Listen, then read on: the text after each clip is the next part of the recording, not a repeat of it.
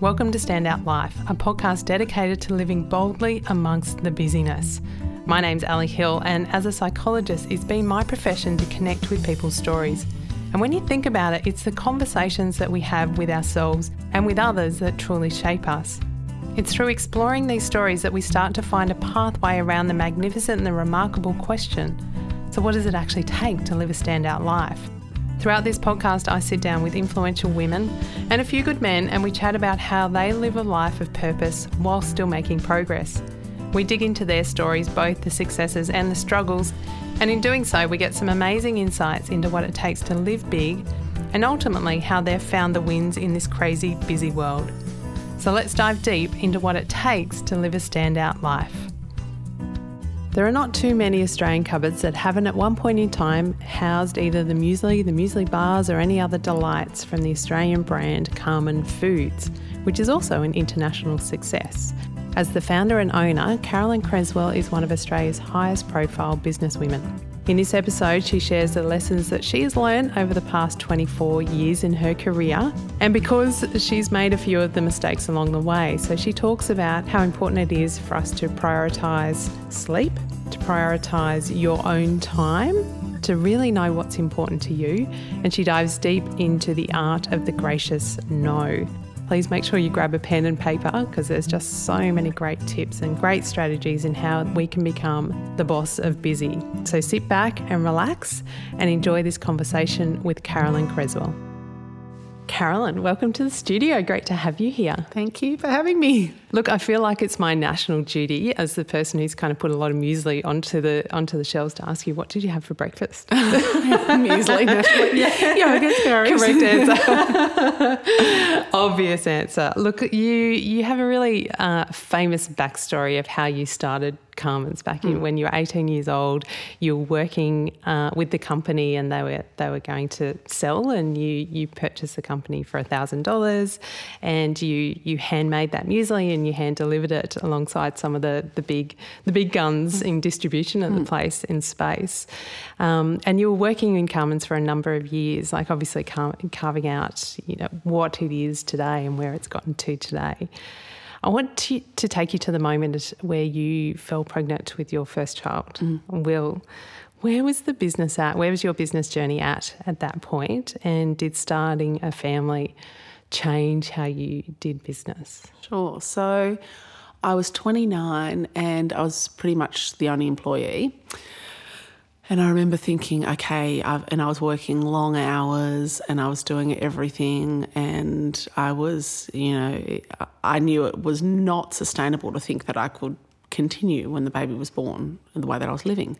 So I put an ad in the local paper to hire someone to come in. It was four hours a week just to kind of help do the invoicing and stuff. And and so she started, I think, you know, when I was four or five months pregnant, and then um, slowly built you know, um, built a rapport, and then you know I went off and had the baby. And to be honest, you know, I was obviously you know relatively feel, feeling quite confident with who I was as a person in my life, and all of a sudden I was just in this world of hurt. I had no idea what I was doing. It was the hardest thing I'd ever embarked on. You, you know, no book could tell you how to manage your first baby. Babies don't read and, the books, no, do they? and I remember, you know, I was having terrible trouble. You know, all I'd sort of thought about was the birth, and the birth I got through, but the the breastfeeding was just really, really tricky, and it was this groundhog day of will I get through it? And you know, I remember at one point saying to my husband, "All I can do is look after Will."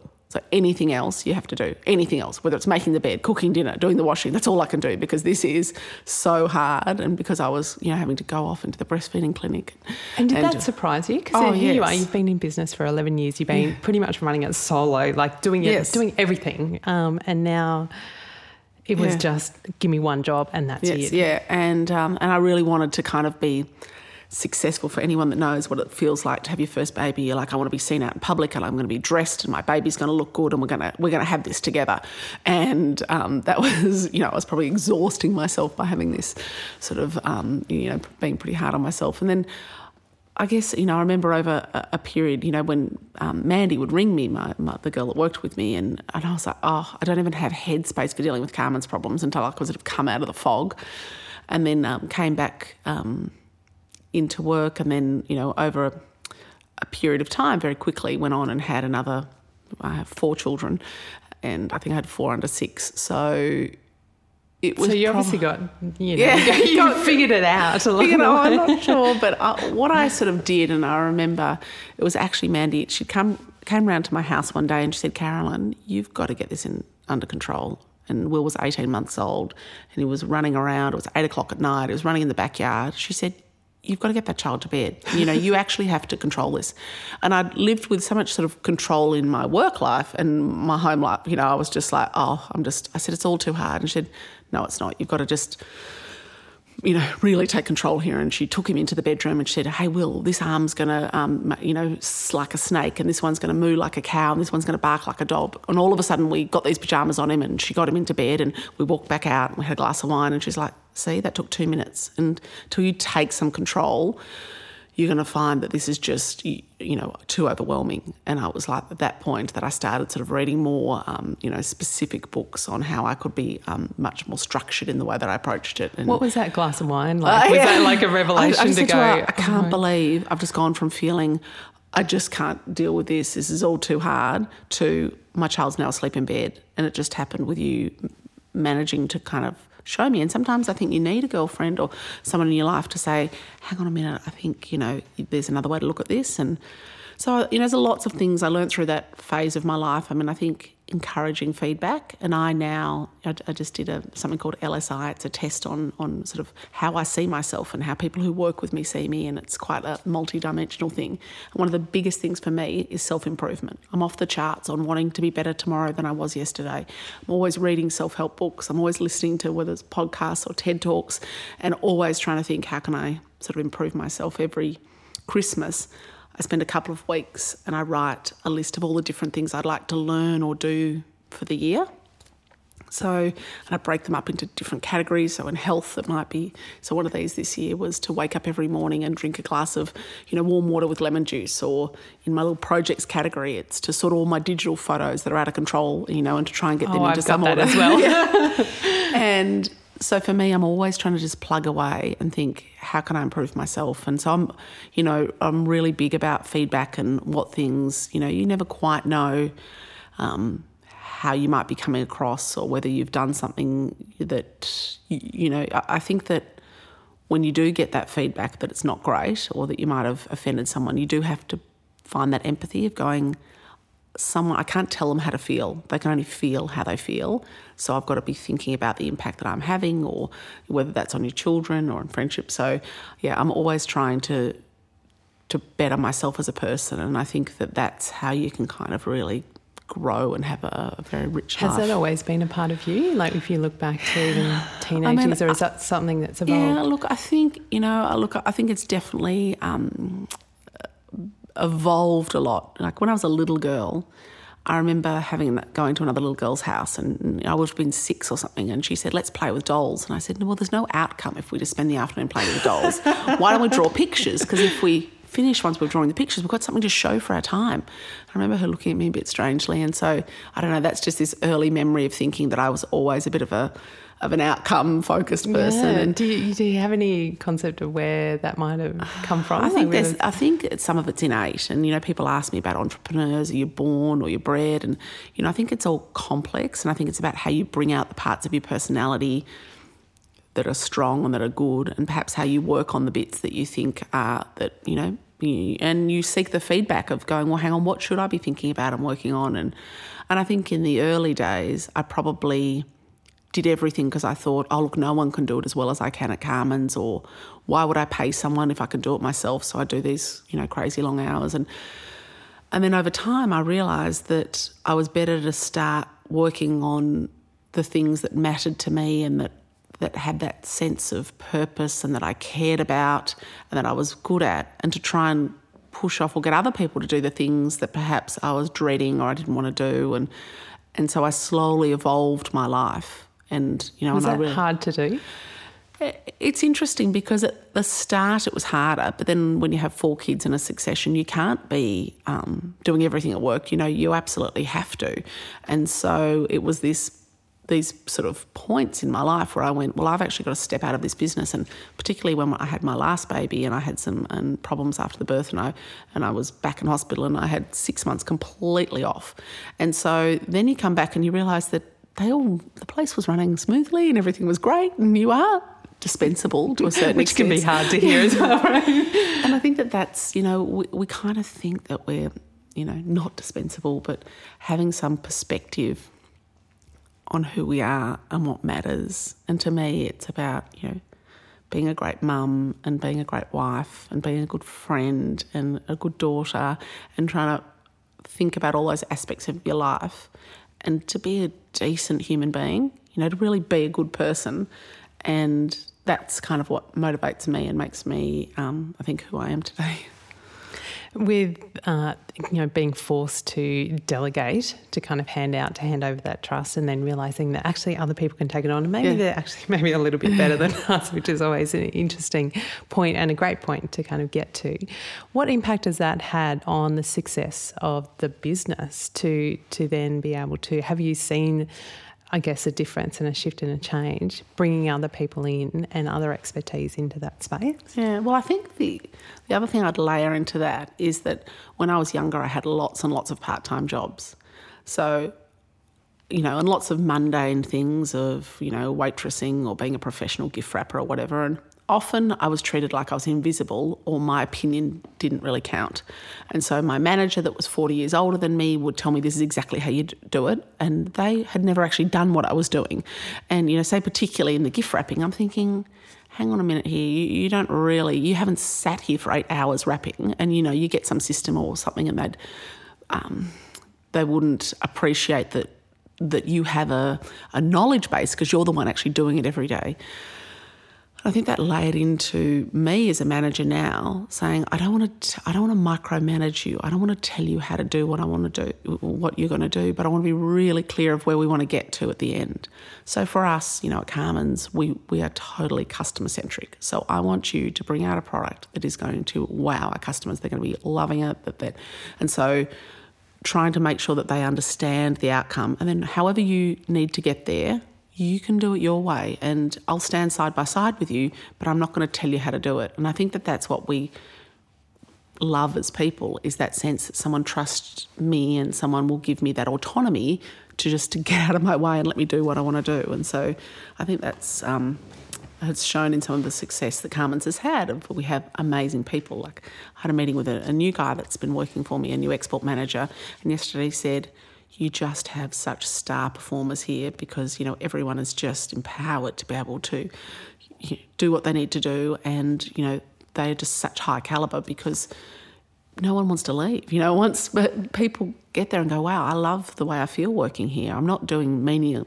reports. And we, he came into me the first time and he'd done all this preparation and this big presentation for having this meeting for i said we're just going to have a chat. Just tell me how I, how can i help you do what you need to do and he was like, oh, it's so refreshing when you sometimes spend a whole heap of time in areas of your life that don't really serve anyone or and certainly don't serve yourself to be able to kind of free that time up. And I think time's probably the most interesting thing, you know, perhaps I could mention or talk about today. Yeah, we'll definitely get to. I want to because I know you've got a lot um, around how you've managed your time in that work-life balance, and we definitely will get to that. I guess what's coming to mind for me, and I, and I do see it, is that that autonomy to give people a direction or an outcome. This is where we want to get to. Figure out how to do it along the way, and you might come up with something incredibly new, different, innovative, better. Um, do people get scared by that? Because a lot of people crave certainty, and particularly if you've come out of a job that you gave me the checklist to tell me I've been micromanaged.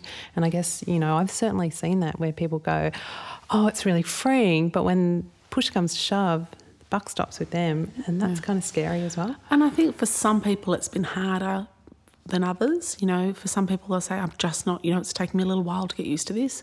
But we really make sure that we induct them well, that we have people, you know, we give them a buddy so that they can talk about it. Um, we have, you know, great HR that can be there. But I'd say it's the same thing with my kids. And I sort of say, um, I have this saying, well, it's probably a famous saying that you can choose in life to ch- prepare the path for a child. So we can say, let's just get rid of all the roadblocks and all the speed humps and let's just try and make it as smooth as possible. But really, I think the focus is to prepare the child for the path.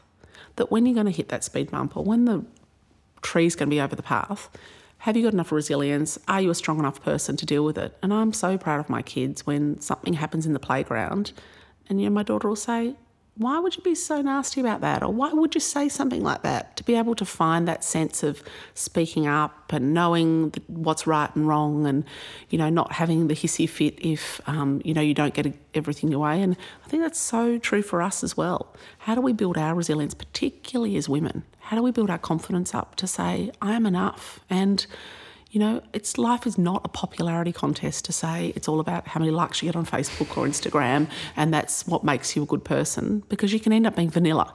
I think it's good to stand for something and to say, I'm actually good enough. You know, I have purpose in my life. I have, you know, really deep and wonderful relationships around me. And that's wonderful. You know, to me, it's not about what you don't have; it's about what you do. Yeah, and giving, and I love that, you know, story of your daughter, but giving giving women more so mm. uh, the voice to say if something's pressing your buttons, call mm. it out. Yeah, totally. Let's, let's actually say it rather than um, sit sit quietly and, yeah. and just allow it to happen in that space. I think that's a really important. One of my favourite quotes is, um, is Eleanor Franklin, who said, "Small minds discuss um, people.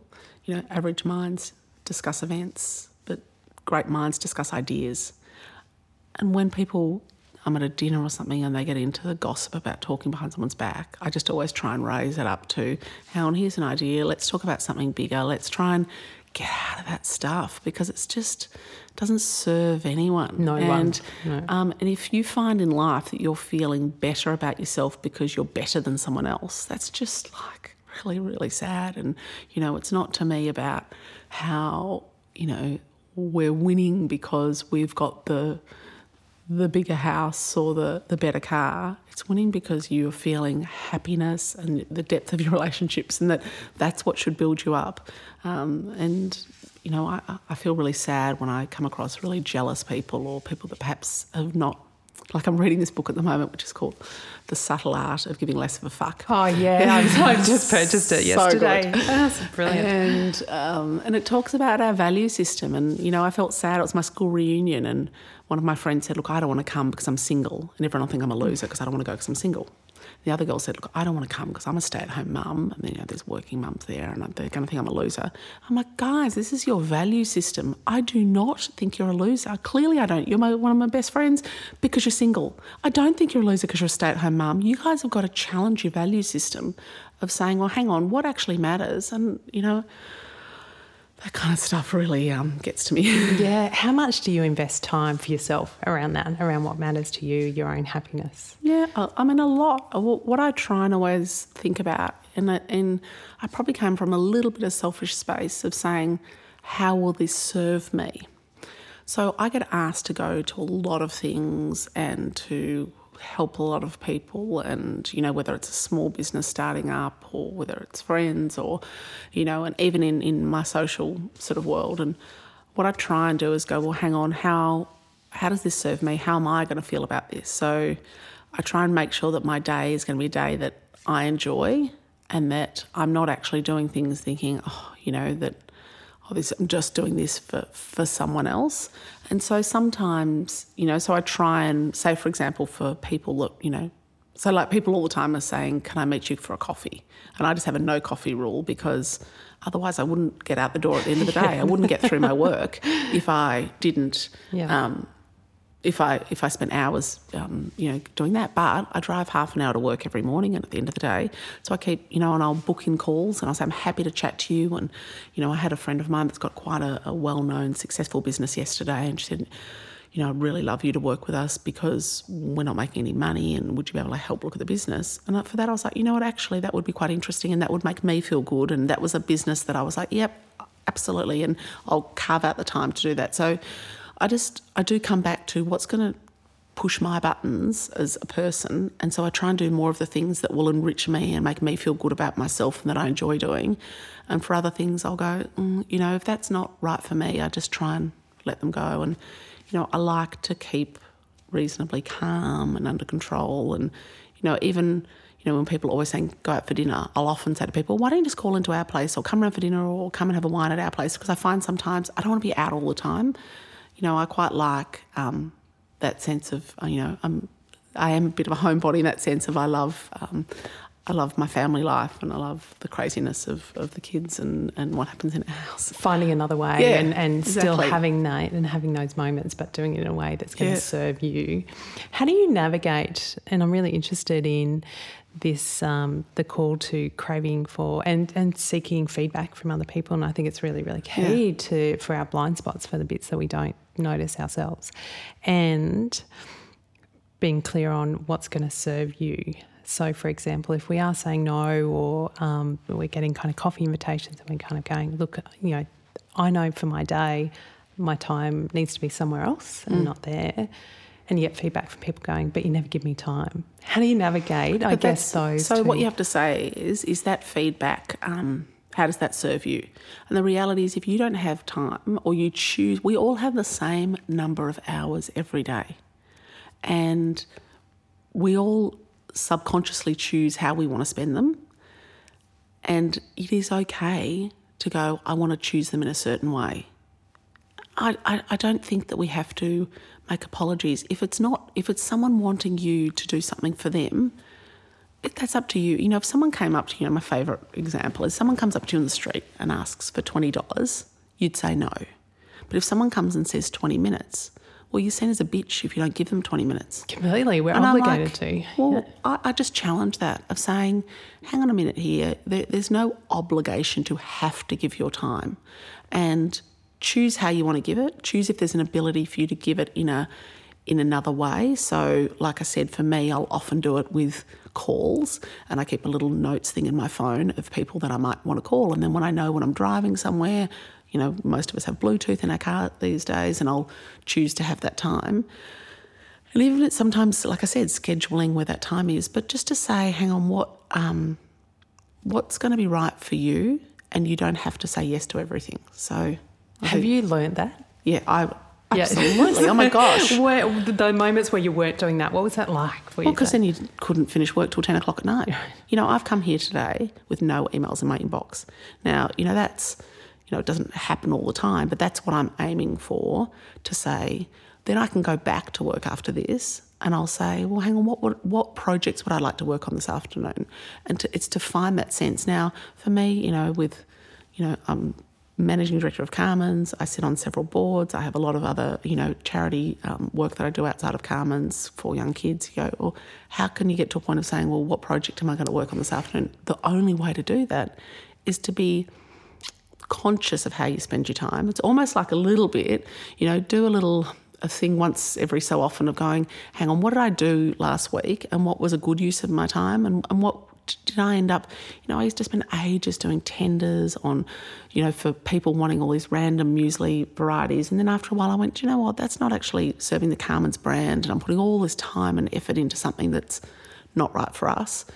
And so it's you just you, you've got to choose what you let go of so you can focus and deliver more. I think on on what matters. Have you got an idea on the starting point? Because there might be people listening Yeah. here, and uh, there's more and more people. I'm on like hearing those messages of the overwhelm, overwhelm of busy. Like, just yeah, it sounds great, but you don't know my life, and I've got a million Yeah. things going on. Is there uh, an Yeah. idea of start? Where do you start? All right, I'm going to throw lots of small little practical things here because um, uh, this is how, to me, that's how, if, if I was listening to this, I think, oh my gosh, yeah, exactly, where do I start? So the first thing is saying, so for me, I get up every morning at six o'clock and I go and meet a girlfriend at the park. I, I choose to drive to the park so that I don't waste time getting there and we both meet at 6.30 and we walk for an hour and she's sort of like a mentor you know we can we can chat about anything so firstly i've done my exercise and secondly i've had a good chat to a very good friend and i've had someone to bounce ideas off something that i might have been worrying about whatever So, four kids at home. four kids at What's home, but my there? husband's Right, okay. husband's still at home then, so I'm back home So you've had that conversation. You got that sorted. So that we're done. out of the house. Um, and then, you know, I think there's other things around what things you like doing. I like driving my kids to school because I like the, the chats and I and I enjoy that. And yes, that they could walk to school. We don't live very far, but um, you know, for, for um, my, my little um, my littlest is only in prep, so you know, it's, it's probably pushing it a little bit for her to be walking. So anyway, I choose to, to drop them. And then at nine o'clock every morning, I know that I can book in a call. So, for example, the call today was someone who'd said, could I have um, a coffee with you because I'm interested in, in repping you in your public speaking life. So my assistant, you know, at work said, you know, Carolyn can't do coffee, but how about she chats at nine o'clock? So whereas that would have been half an hour in the office, if I could have kind of got him out of the office in half an hour, it was a pretty uh, quick, you know, 15 minute conversation. And then generally, I will always ring my best friend and my mum while I'm driving. So I'm touching base with the important people in my life. And then when I get to work, I try and say to myself, all right, firstly, I need a reasonably tidy handbag, I need a reasonably tidy car. And I need a reasonably tidy desk. I like and reasonably, yes. reasonably like yeah. It's not going to be perfect. no. So if I come in and I've thrown a whole lot of stuff, I tip my handbag out, tidy it up, put it back down and go, okay, that's under control. If there's any crap in my car, I'll put it back in my handbag. So, it, so it's that mo- moment of sitting down, all right, I've got that vaguely under control. And I have a thing on Monday that every Monday I take all the receipts out of my wallet. And so I put them away so that I can go, all right, then my wallet's not overflowing and I'm sort of under control. Then I look at my inbox and I'll often say, I start from the bottom up. So the last one that, that's come in, or the, you know the oldest email I've got, and if it takes less than five minutes, I just have to do it. So I'm not allowed to butterfly around. I'm not allowed to jump around. And I have to say to myself, am I deleting this? And if it's sometimes someone wanting me to do some research project from some far flung university or something, it's just delete. And it's okay not to respond to every email. I mean, I respond to most, but to be able to say, do you know what? Does this serve me? Do I have two hours to give that person that I don't know? I, I just don't. And so I then say, and so whenever I've, you know, on my walk or at night or whatever, if I've had anything I think that I need to do, I send myself an email because if it ends up in my inbox, I know then that I'll get to it. I try and do as much as I can on the phone or as much as I can, I think, now on the computer. So if there's something that I need to, to look up, you know, I find sometimes that we, we feel we, we need to go somewhere and you think, well, is that something? So I do challenge what things I need to do. If it's going to take longer than that, I think, well, so it might be something where I think, I want to listen to something. So I've just sent myself a message then. You said there was mm-hmm. a TED talk that I should listen to. So that'll sit in my tasks where I'll say, and one day, you know, I'll, I'll look at those and think, oh, yep, that's right. You know, I've got time for a TED talk I'll download. And this is what people have recommended. And I'll often put who recommended it as well because it's quite nice when you listen to it maybe later to say, send them an email saying, hey, thanks, I listened to that and it was great. I'm, I'm a big one for appreciation and thanking people. So try and get through what I need to get through. I think the other thing is people feel that they need to write essays when they email someone. Oh gosh, yeah. yeah. Right? A couple of bullet points, just get to the get to the crux of what you need to do. And also say, is this, you know, I'm a big one for strategy of saying, where do we want to be in three years at Carman's? So is this something we're doing that will get us there? And also, what are the things that I need to be involved in? So, I love being involved in the new products that we're bringing out because that's sort of the future of Carman's. But I don't need to be involved in packaging tenders. Someone else can do that, or you know, there's other things. So, choose the touch points of of what you need to be involved in. Then you know, um, at twelve thirty, we they call out lunches ready. We have we all sit and have lunch together. We do the quiz out of the Herald Sun, so out of the local newspaper. So it's just that sense of stopping and connecting. So we've just sat there and had a laugh and done the, the quiz out of the local and paper. And that's a real key yeah. part of your kind of culture. And, yeah, and I, I, mean, I, I sort of say it because I think people think I don't know how to build culture. I've got a little team of four, and where do I start? So I'm sort of trying to give you the small little practical things of and then, you know, I, I, would always leave roughly, you know, between five and six every day. I would never really be at my desk after six and um, drive home. And then, once again, whether I choose, whether there's any calls that I think I've hung over from the day, that I'll just write a little post it note or something and I'll, I'll um, have those ready when I go in the car. And so then I've got home at, you know, say it's generally at six o'clock. And then it's, you know, there's, um, there's nothing left to do and how it's taken me a long time. It's taken me over 20 years to get to a point where there's kind of nothing left to do. How good's that? do you think some of these would have worked in those first five, ten no. years? Oh, sorry. What I think I did in those years, I said yes to everything. Right. I was so nervous of saying no because what if that could have been the great opportunity. Yeah. So I didn't listen to my gut instinct.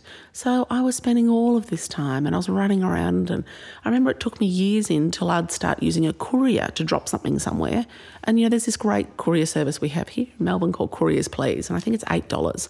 And I think I will go and drive a 45 minute drive and come back. It's an hour and a half of my time of something that could have been done for $8 of getting something dropped. And so trying to say to yourself constantly, and it's that self improvement piece how do I actually make sure that this is serving me in my life and this is the best use of my time?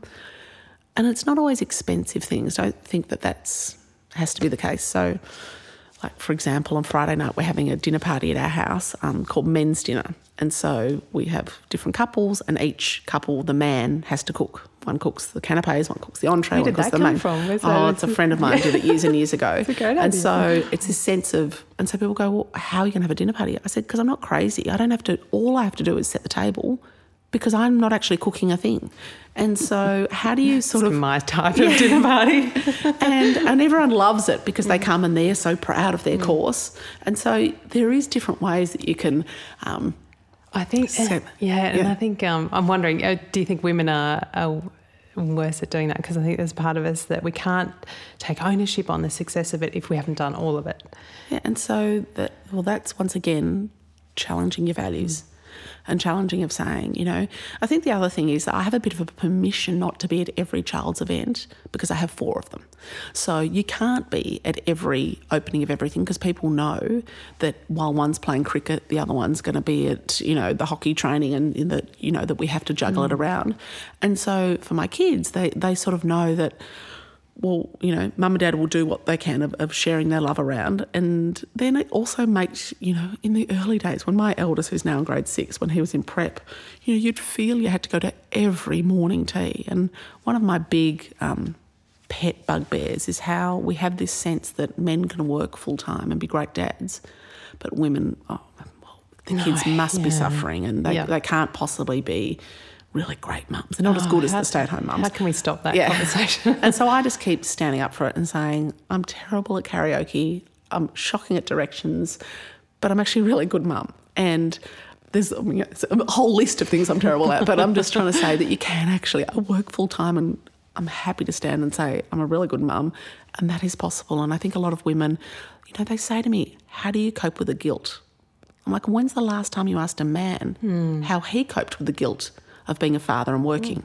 And they're like, so I kind of am a bit yeah, um, challenge that. Yeah. chal- challenging about saying, I don't think parenting or relationships, whether it's with your girlfriends, is the number of hours you spend a day. It's just the depth of that relationship. It's the fact that I know what's going on in my kids' lives, that they know that I'm there if they want to talk about something, that they can ring or, you know, that at night or what, that, that it's not a, a superficial or an upsetting um, you know, a relationship that doesn't have depth. You know, they they know that I'm there, and it's not necessarily that I'm there when they walk in the door from school, um, but that at any point, you know, And they uh, know uh, your guiding principles around Yeah. what's the stuff that matters, and they're, Yeah, they're hearing totally. and instilling that. Let's go down the path of the the art of the great Oh yeah, full no, because often when we think our decision, a lot of we hear that as a lot of advice is well to say no, set some boundaries. But I think there's a huge difference in how you say no. Yeah. So what I would say is that when something comes in, whatever it will be, whether it's a kid's birthday party invitation, the street party, the fanciest, you know, shindig Christmas party, the, you know, whether it's some meeting at work, whatever. You need to say to yourself, is this something that serves me? Is this something I would want to do?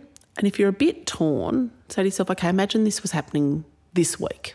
Because even though in two months' time or in six weeks, when you look at your diary, there's not a lot on, say to yourself, well, hang on, how, how do I think in a busy week, how am I going to feel about wanting to do that? And so I try and will always respond within a 24 hour period, which is thank you so much. Um, and sorry, I, I do want to give credit that this is a little chapter out of a book called Essentialism. I didn't come up with the with the concept, so if anyone is interested, it's a it's a great little chapter in this book. And you can just write a very beautiful, gracious no that, you know, unfortunately, you know, for me with four young kids and the demands of life, I would love to be able to accept invitations like this. But unfortunately, the only way that I can sort of feel that I have some balance is, is to be able to um, have to restrict myself from all of these things, or, or whether, you know, what I would say is don't ever lie. Don't say, I'm sorry, I can't come to that because I'm traveling to Sydney or whatever, because you're going to get caught out and you don't need to lie. You can be gracious and lovely and be so thankful for their invitation and just do it quickly. And I think then no one will ever. Um, I've never had any problems with, with doing it quickly. Mm. What people get really annoyed about is if you say yes and you cancel the day before mm. or the day oh, off. Gosh, yeah, yeah. And that is what happens is that people will cancel at the last minute and that causes the organisers way more grief.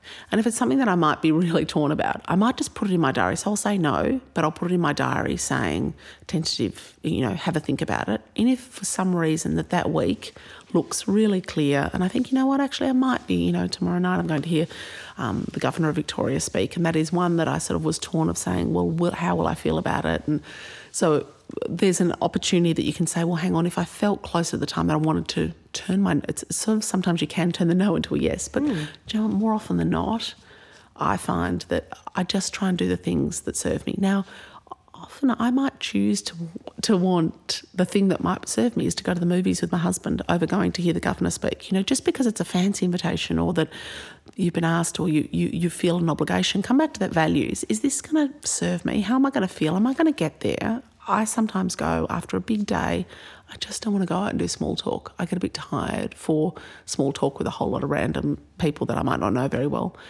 And so I've just learned, and I think it's that that realizing how you feel in certain situations. It's ref- it's that reflecting. Give yourself time to reflect on what things, you know. I know if I have to get a plane, I don't ever like my alarm to ever have to go off with something with a four in it. I don't want to get up at four in the morning. So I always try and think, oh, well, hang on, if you're being asked to do that, what time would I get up? What would that look like? How would I feel on that day?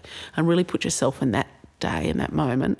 And I think that helps you find that sense of that balance and and that um, and living a richer life for you. I love popping it into your calendar too, because I was going to ask you, have you ever said no and then regretted it and mm. gone, oh no, I really wanted to go to that? Because or... people pull out all the time at the last minute, and you can always say. So I might say, I would have loved to do that, but I've got a really early start the next morning, and I just know that I have to be a little bit strict on how I do something. And then you might come and say, hang on, um, you know, things have cleared up a bit. Is there any chance that I'd, I'd be able to turn that no into a yes? And people are like, oh, of course, we'd love you to come. So you know, I think it's it's more around sort of doing a bit less, but doing the things that matter to you. The the the things that you think, do you know what, this year I'd actually love to you know, for me last year I wanted to learn how to play chess. My kids all knew how to play. I didn't even know what the pieces were called, how they moved and whatever. And so sitting at home one night in front of the fire with my son playing chess, sometimes that's great for me. That that serves, you know, feeds my soul and I don't think that's a cop out in life and I, well, I hope you know maybe other people think differently, but I don't think the success is how many things you can jam into a day. I think it's more around how much happiness and, and fulfillment you're feeling and sense of purpose. I think it's about doing knowing yourself well enough to do that as well. Yeah. There's, there's a ton of articles around, you know, what five things Richard Branson does before eight o'clock in the morning. If you just do those, or you know, if you do it like um, you know other people we hold up in high regard, just do it. But I think it, you know, what you're kind of touching on, it doesn't matter what other people think because it's what matters for you. you. In between the gold that Carolyn is sharing with us, I wanted to let you know about next week's episode, where I sit down with Emma McDonald, who is an award winning journalist, a mum of two, and has also launched her own charity called Send Hope Not Flowers when you mentioned how we um, we sort of sabotage our um, enjoyment of the moment by thinking I haven't set, you know, I haven't cleaned my house or I haven't yeah. made everything perfect.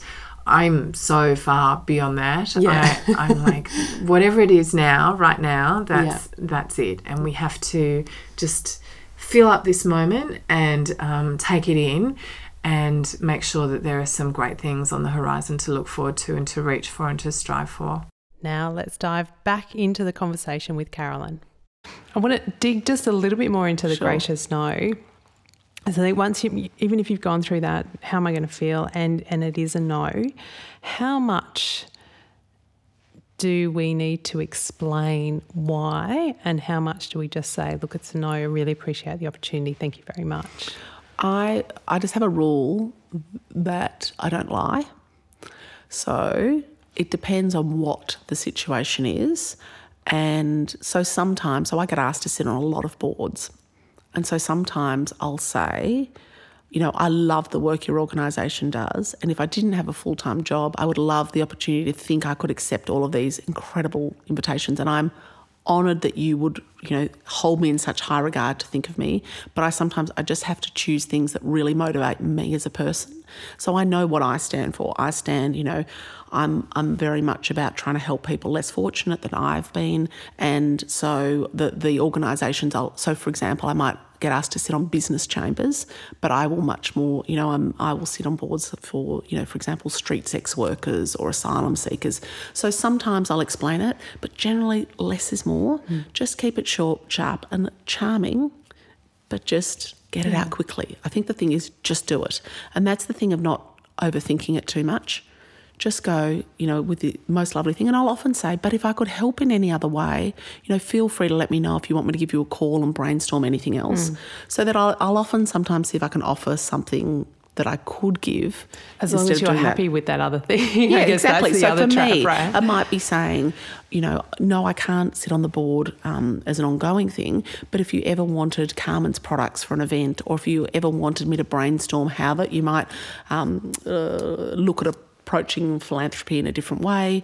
I'm happy, you know, if there's ever anything you want me to talk about as a single thing, feel free. I'm, my door is always open. So it's not that you don't, um, and, and it's even with um, uh, kids' party invitations. So I kind of try and say no to most things on a Sunday. If with four kids, if I ran around to every kid's party, and unless it's one of their really good friends, they and they are fine with it. You know, they'll they'll be like, oh well, you know, like they often don't even know. Now, each of them would get at least 15 invitations a year. That would be 60 weekend yeah. times that I'm racing around. Yeah. And so it's like just, you know, and as long as you make your family life fun, and, you know, we do something like Saturday night discos where we all like turn the music up and dance around and, you know, just try and you know that your home life isn't so boring. You're like, I could be going to a party and I'm stuck here. Um, to give them, you know, a sense of, um, you know, that there's fun, or if there's, you know, the neighbours' kids want to pop around, you know. It's not that doom and gloom being one of our kids, but, I, I just think that you you stop and you just think with each one and go, I'm not sure this is serving us as a unit. Yeah, yeah, that's a great lens. How's it going to serve yeah. all of us? I love a Saturday night disco, be part of it all. One of the things that I know can be hard is to ask for help. So often we're we're yeah. really good at kind of helping pe- other people, yeah. and uh, and we get great delight. It kind of fills us up, but then to actually ask for help. And women, oh my gosh, I don't understand why they struggle so much. So. I have no qualms at all asking for help. So, if you, you know, like just as an example for that dinner, if people come for dinner, I have no um, things of saying, hey, what would you like to bring? And absolutely, someone can bring the dessert, someone can bring the nibbles. What are we going to beat ourselves up that we think that we're superhuman, that we can do everything plus all of that on top of it? I find as well, I try and utilise things that won't be too hard for people. So, for example, my mum is quite happy to run and do errands for me. So, you know, two days ago I was wearing my boots and somehow I walked into the house and the heel had fallen off the bottom of one of them. So I just put it behind. I've got a little spot for her behind the front door saying, next time you're running around, mum, you know, and so she'll call into my house once a week and she'll pick up the little bits and pieces and I'll say, can you drop this to the boot maker? Could you take this to the dry cleaner? Whatever bits and pieces.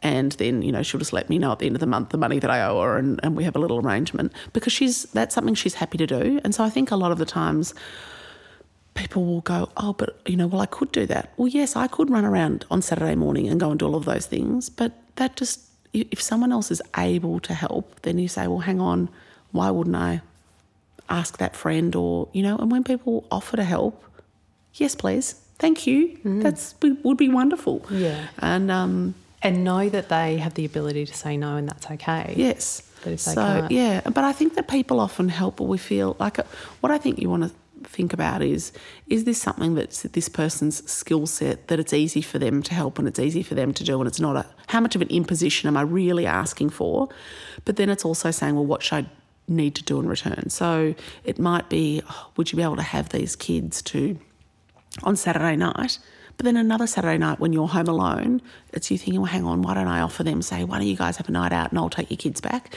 So it's how's it going to serve you and how's that going to work with you and then you don't mind the next time you have to ask so you know if you've asked five times and then you've never thought to ask back well then that's you, are not you're being unappreciative i think about the offer um, but, but i find most people are very happy to help each other if you think well that's not you know I'm not really asking, you know, the world here. No, yeah. So back yourself and ask for it. You mentioned before about kindness and generosity. How yeah. important has that been a strategy for Carman's? Well, I mean, I think for me, it's you know, it's something that I'm, um, you know, it's very much part of who I am, and I always try and treat people with kindness. I'm still tough. I have to make a lot of tough decisions, and people think because you're kind, you can't be tough. But I, I absolutely, you know, you, you can do it still in a kind way. I think that the generosity is something that I struggle with a bit more because I think I'm probably sometimes a bit too generous, and, I, and I've as I've become a bit more successful on, you know, I have friends that might not. Um, you know, I was telling you an example of yesterday of, you know, a friend of mine that, um, you know, years ago, you know, he's, he's hit hard times and he's um, had a drug dependency and is coming out of that. And it's about how I can work through. And so, you know, I, I paid him to drive my car to some things yesterday. And, and it was it was a sense of him doing something. And I kept saying, thank you so much. You're really being helpful to me today.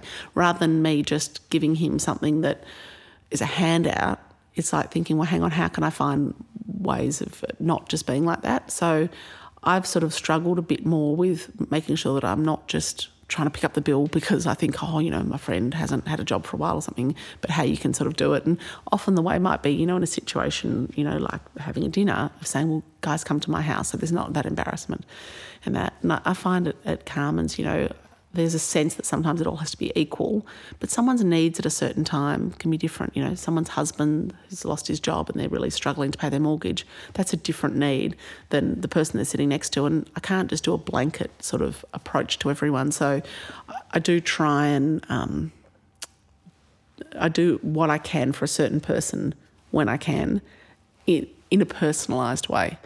And I think that um, if the worst fault you've got is being too generous, well, yeah, it's a pretty good one, right? Yeah, yeah. And I think if, you know different people, um, you know, and you, you weigh it up of what things, you know, like I've got a, a, new guy that's working for me. He's working out fantastically. He's working really hard and he's moving next week. And I said, oh, I'm going to pay for these this thing called um, the finishing touch of these people that come in and you've got every, you've moved everything into your place and then you're just like, oh my God, where do I start? And they come and make your beds and they put wine glasses in the cupboard and they'll come oh, for amazing. the afternoon and Jusha, he's just so grateful.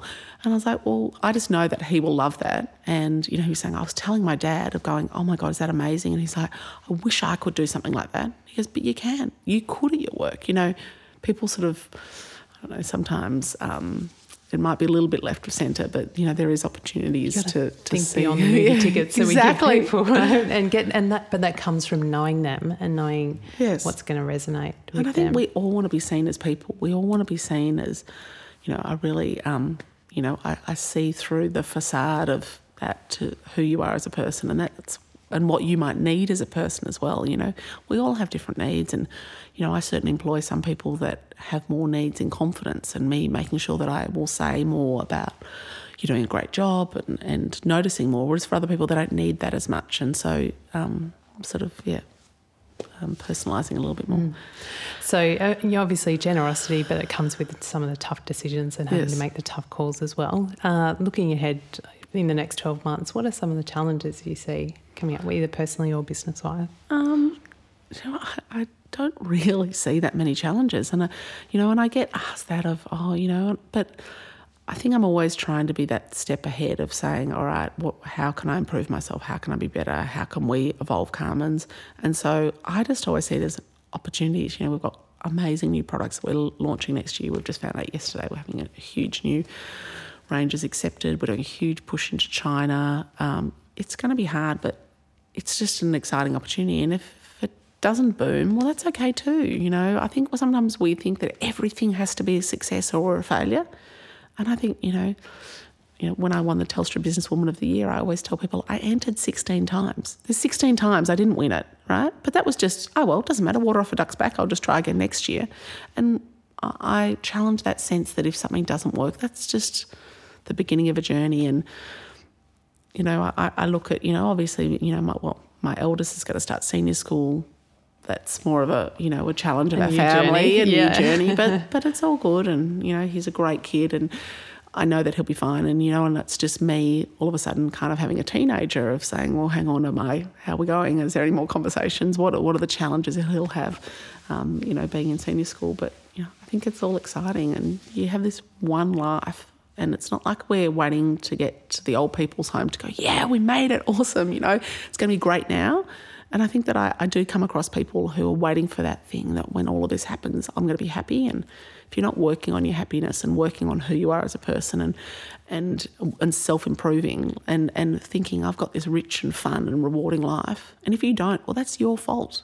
And that's I think what uh, I've taken out of this the book that we're both reading is about ownership of you know so like for example on my yearly list i'm like i know that i love going on picnics but i haven't been doing enough picnics. I've got this list. Go on more picnics. And so then the other sunday i'm like come on everyone quick we're going on a picnic. And they're like why? I said because th- i like going on picnics and we don't go on enough picnics. And mm.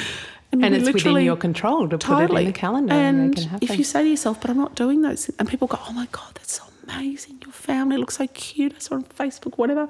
Picnic i'm like anyone can do that. It doesn't cost anything. It's about that you know um, sense and and i think there's also a bit of a, a systemization of trying to you know even with your kids and parts of your life to go what are the things you know what does your day look like? When I, whenever i travel and i come back i love my life. You know i love the little points. I I love my coffee in the morning, and you know, and I, I love, you know, like at the moment, my husband and I watch an episode of Game of Thrones every night, and I say one episode, we'll have one, and I love that. You know, it's um, so it's just those little things that you go, oh, th- I'm, I'm enjoying this part of my life. There's so much crossover in what you're saying. Is is focusing on that personal development, and the other stuff Yeah. flows from that. So it sounds like investing in in yourself is a real Totally. key part of it. Because if I was feeling really down and bad, well, that would that would show, you know. And if I was, say, you know, um, feeling out of co- control and I was snappy and I was not happy, that would permeate into Carman's. That would permeate into my kids. That would permeate permeate into my marriage.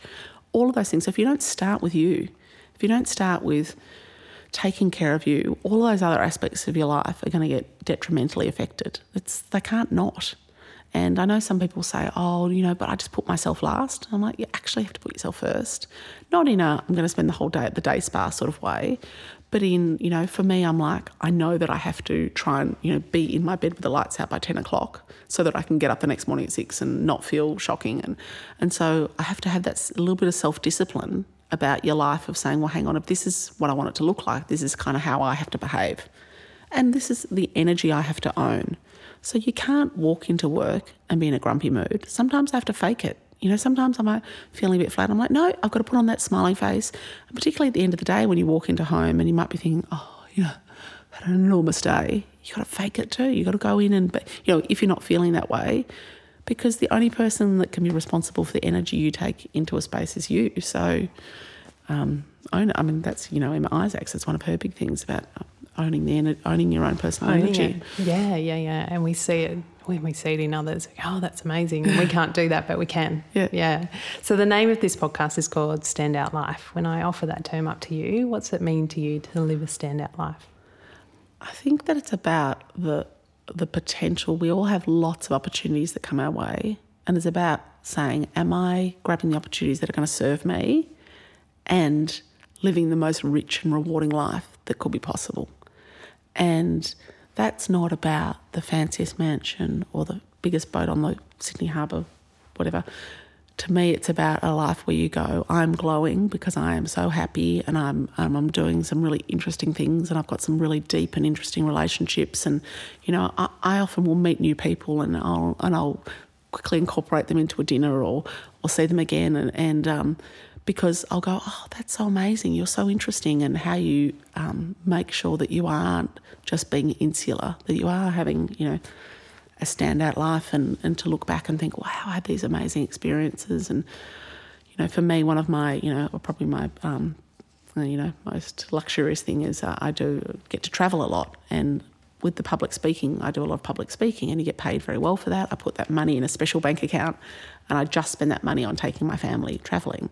And when I have to go and do some talk at 6.30 in the morning in wherever, I'm thinking, why am I doing this? and then I'll go, wow, you know, I know what that will buy us as a family unit to go through sleeping in the jungle in Borneo or, you know, just had an you know, amazing trip through Italy. And, and so I kind of, I segment parts of my life to be able to say, I know that I'm going to do that to give me that so that, you know, it can be this, you know, standout life, I hope. Well, I'm enjoying it. yeah, awesome. Thank you so much for sharing your, your lessons and Oh, your gosh. ideas and advice and, uh, yeah, for, for living big and living bold. Thank you. If you've enjoyed today's episode, then there's every chance that you might also enjoy reading a copy of my book called Stand Out A Real World Guide to Get Clear, Find Purpose, and Become the Boss of Busy. You can grab a copy by heading to my website www.alisonhill.com.au. If you liked what you heard in this episode, I'd love it if you could take a few moments, pop over to iTunes and give this podcast a quick rating so that we can continue to share these conversations with people around the world. As always, I'm Ali Hill, and this is Standout Life.